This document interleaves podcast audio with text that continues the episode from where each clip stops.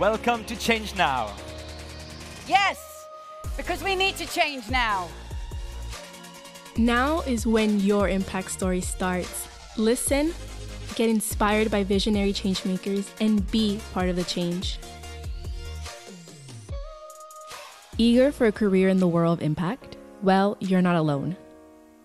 In this episode, join Rose-May Lucotte, our Chief Operations Officer at Change Now, and Kristy Drutman, co-founder of Green Jobs Board, who wants you to know that hard skills aren't the primary entry ticket to a career in impact. I, I started my studies uh, in a business school in France. I remember my first class uh, in the business school. Uh, the first question of the professor was, what is the mission of a company?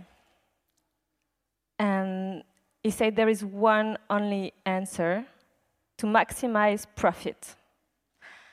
Wow, that was uh, that was shocking. I remember a very similar scenario. Yeah. and so I was really concerned uh, about my career, about what I would do uh, for the, the next 40 years. Um, so I was really questioning myself, and I, I joined a career in health industry, which was a, a way for me uh, to give purpose uh, to my career. Uh, and then, so it's like a personal uh, journey. We had a, a, road trip with my husband. Uh, we were already talking about change now, about the idea of this gathering of change makers. Uh, it was supposed to be just a, a hobby, but then we, we, realized that it could be like a, a big thing. So we had to, to give it a chance. Uh, and, and we launched uh, actually another event before Change Now. Uh, together, we launched a job fair for tech startups. It was a, a job fair to help uh, startups hire because actually it's very tough when you're a startup uh, to, to hire. You, you, may, you like money, you lack time, uh, you lack visibility, notoriety. So we launched this uh, job fair. It was a great success. And we did a survey at the end. And we asked uh, the people what kind of company they wanted to join. And we were surprised that 80% of uh, the applicants said that they wanted to join a company with a purpose, an impact company. So then we launched Change Now, and we decided just to switch the job fair and, and have a really uh, a job fair dedicated to impact. So uh, we have, uh, I mean, our way to, to help uh, companies hire uh, is through this job fair. So we are doing our uh, third edition this year in October in Paris. last year we had 4,000 people joining the, the event. Wow. And I can testify myself, several people in the team were met at the our job fair. Brilliant. Well, I love that. Um, and, and Kristy, tell us about your journey in, in setting up the Green Jobs Board, how it all came about, and what the mission is. Yeah, hi everyone, tuning in from America. So happy to be here. Um, but yeah, I'm Kristy Drutman, and I'm the co founder of the Green Jobs Board. And basically, the journey there is that I went to university. I studied about climate science and environmental issues and was so passionate. I was getting really active in climate activism and youth activism from a very young age. And I really wanted to make a difference. And, you know, I was getting to learn from climate scientists around the world, policymakers around the world, and was feeling so frustrated that I wanted to make a change. But even by the time I finished university, and even though I had all of this experience, I still couldn't figure out how I was going to find a job when I finished school. And there wasn't a clear roadmap. I would talk to my career counselor at UC Berkeley, which, you know, is one of the top universities thinking about social impact and environmental issues. And I told her, I was like, I really want to find a career that combines my passions for media, journalism, policy, and science. And, you know, I've always viewed myself as more of a generalist than a specialist. And for people like myself, there's not always a clear cut career pathway. And so they didn't really have great advice for me. And I realized, like, if I have all these accolades and all of these experiences, and it's so hard for even me to find a job, imagine every other young person in the world who wants to make a difference but doesn't know a how to find a job that pays decently b find a job that can actually you know feel fulfilling and c work in a workplace culture that actually makes them feel included secure and um, just empowered to want to do this work for the long haul. And so the Green Jobs Board really got birthed out of that. I actually, you know, I am a full time content creator with my platform Brown Girl Green. And basically, it started as an Instagram post. I went on Google and just started finding social impact jobs around the world that I thought were interesting. And I started making content about that. And basically, I had no expectations, but people were just going nuts over it. They're like, oh my gosh, this is so great that you're putting together this resource on a weekly basis and posting about it. And it all happened kind of organically. It went from a post to then people asking, oh, are you going to make this its own organization? Um, to us then making it an Instagram account and now having a community of 70,000 plus people around the world in under a year of especially young people who are like, you are providing a curated resource of green jobs and social impact jobs that makes it so easy to learn how to find a career pathway in this space. And so that's our mission is to bridge the gap and to ultimately connect employers in the social impact and environmental space with diverse and qualified talent, especially with young people wanting to build a career in this space. And, and Kristy, um, I mean, how much experience do you have to have to really, truly make an impact? Is it, is it 10 years or not? No, I think people think that you have to have all of these pedigrees to get into environmental careers. But as we heard from the previous two talks and panels, we need people who are adaptable, people who are passionate, and people who are curious. Eh, and if you have those three traits, even if you don't have the technical skill set, you'll be able to find a place um, in a work environment that needs you and, and wants you to be there. And you don't have to wait till you graduate university. You can start as young as 13, 14 years old by just, you know, starting to ask yourself those questions on how do you want to plug in and carve out your own space. And surely a pathway uh, will find you if you don't find it first. And, and Rose-May, um, as mentioned in the previous panel, I often have to rein myself back sometimes um, in, in in looking at the expectations uh, that I'm setting as an employer. Um, if we talk about em- em- employers for a second, what are the challenges for mission driven employers? Well, um, so it depends on the size of the company. Uh, as I said, if, if you're a startup, uh, you don't have time uh, to spend on hiring, and it's, it's really uh, time consuming. Uh, so you like this, you like the visibility, uh, the notoriety, uh, you like the money. You, you can't afford uh, a hiring agency. Um, so even if you are like a super inspiring startup, you may uh, have very few great applicants. Then if you are a, a bigger company, most many big companies uh, say to us that they, they need people decision makers who are more trained. Um, and we have a gap today between the level of uh, the schools in, in, the transition and the expectations of uh, the companies the, the, who hire. Um, so we, we need to increase uh, the level of the schools so that the, this theme was, was discussed. Uh, we did something with Change Now. Uh, we launched the first school ranking in France for schools and universities uh, to change the world. And the idea was uh, to bring, to help um, students find their future uh, universities or school, but also to help the recruiters uh, know where to recruit the, stu the, the, students, but also to help the schools. Mm. The schools uh, you know, in France, and I think it's the same in, in many countries, the school rankings are very important because uh, as a student, you want to go to the best school.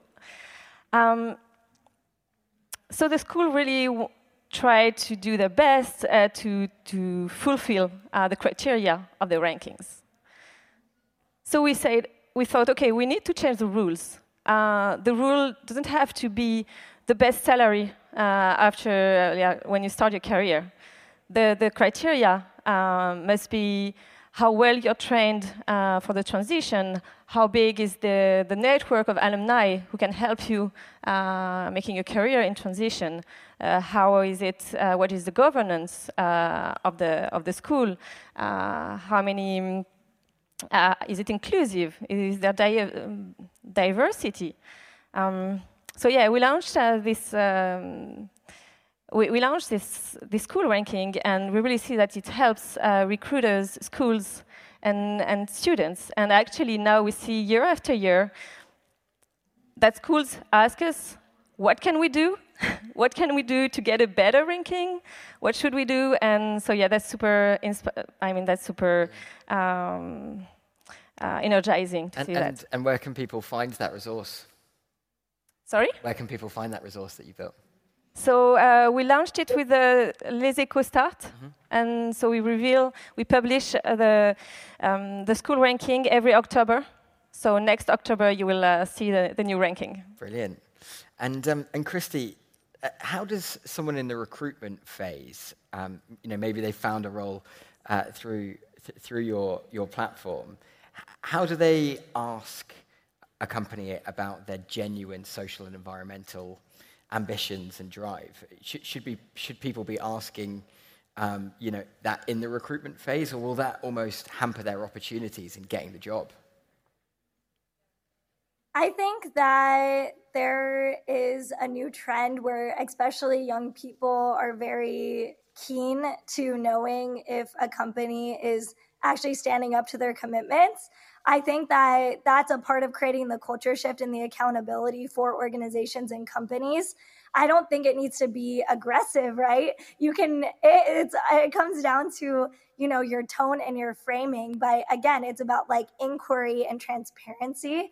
So I think if you're able to phrase it in a way of asking, you know, I, I really love your mission and your vision that you say you want to achieve this ESG goal, or you're trying to reduce this these types of emissions by 2050 or you really care about diversity and inclusion could you go a little bit into more detail on what that actually looks like?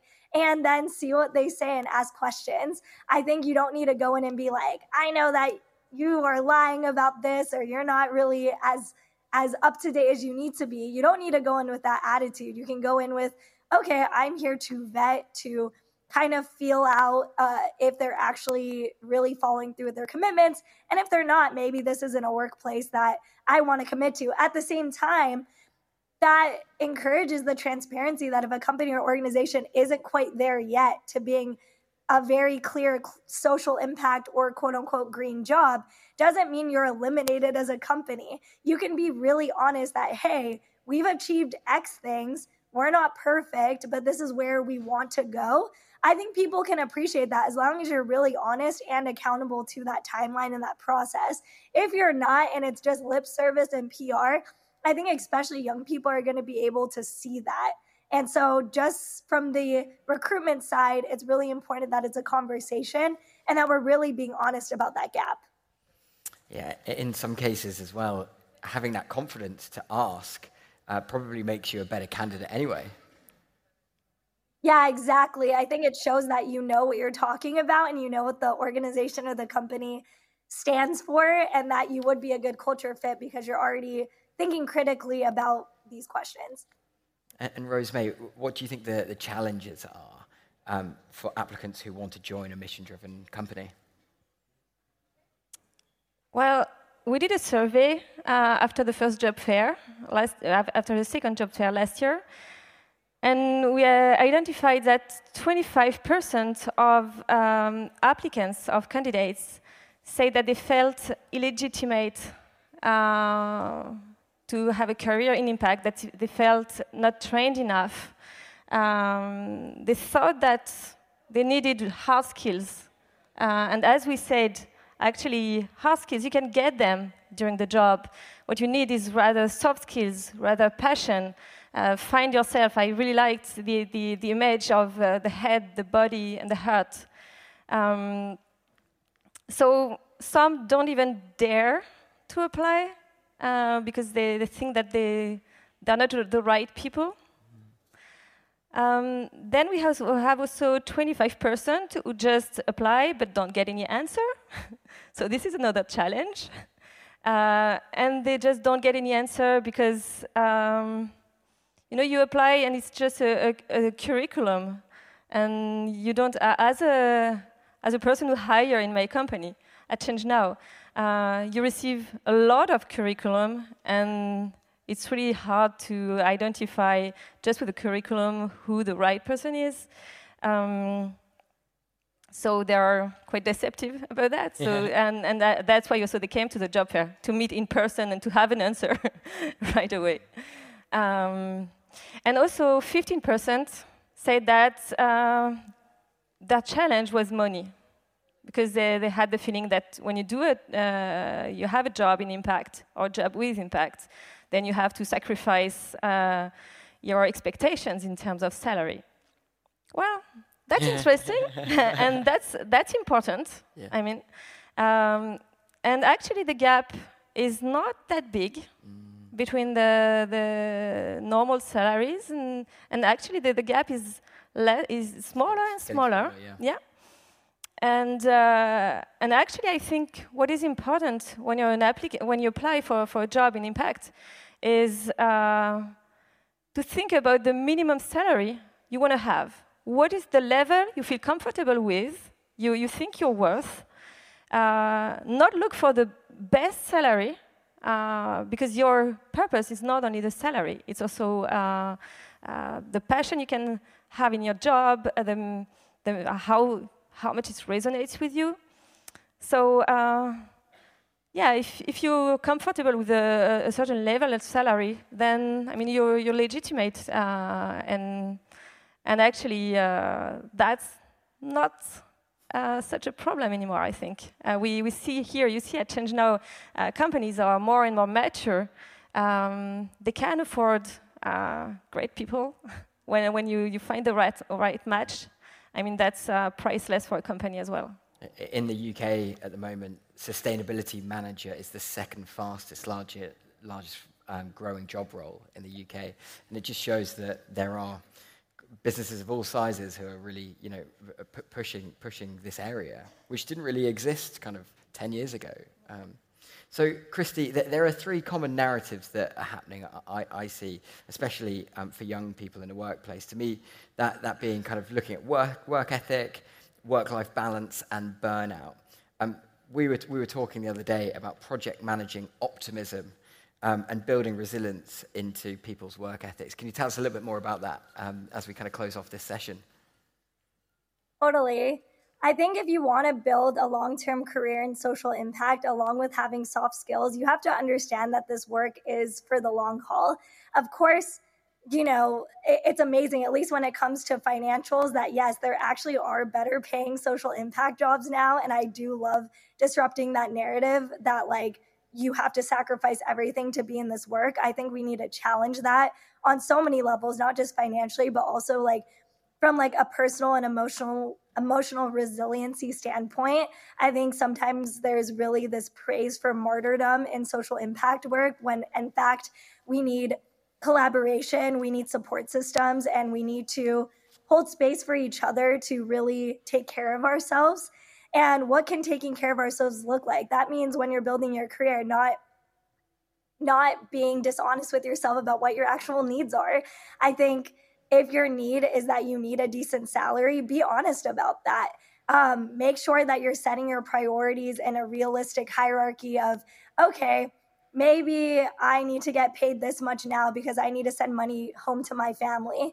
Or I don't need to be paid as much now, and maybe I could work a part time job at a coffee shop, and then I can volunteer my hours on a board at a nonprofit, perhaps, to try to gain that experience. Or I can do an internship that doesn't pay me as well um, to gain experience. Again, it depends on your lifestyle and your access to um, economic privilege, um, ra- racial privilege, etc., on what you have access to and can take advantage of.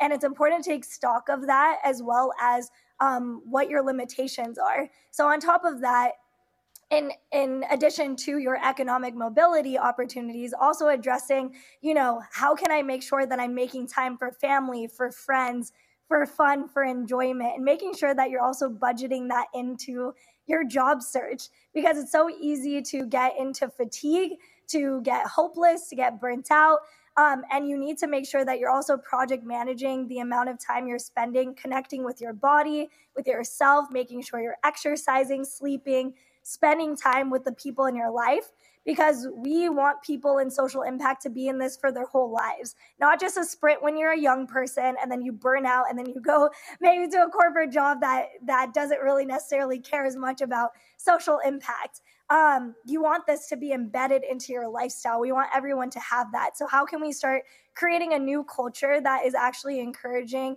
especially young people, that they can have a work life balance while still making, um, you know, a per- living a purpose driven life? Mm. And I think there's so many ways that you can be more effective, more efficient if you prioritize your self care first. And we all prioritize collective care by creating workspaces that embed that in its DNA we no longer in, are in this era of climbing up this corporate ladder or nonprofit ladder um, and you have to burn yourself out in order to prove yourself in fact we actually need to be creating you know the nurturing soil and planting the seeds for people to want to thrive and be their best selves and that's what we're really going to see if we're going to make a social impact sector thrive mm. and not have a future generation of burnt out bitter adults. So I think it's really important that we are cultivating that culture, holding accountability for companies and organizations to create those conditions that everyone feels that working in social impact is something that is their dream job, makes them really excited to wake up every day and to do this work for the rest of their lives. Look after your head, body, and heart. I think that's one of the key takeaways. Well, um, I would love to carry on chatting, but that is the end of our session. So please, if you can, uh, a round of applause for both Kristy and Rose-May.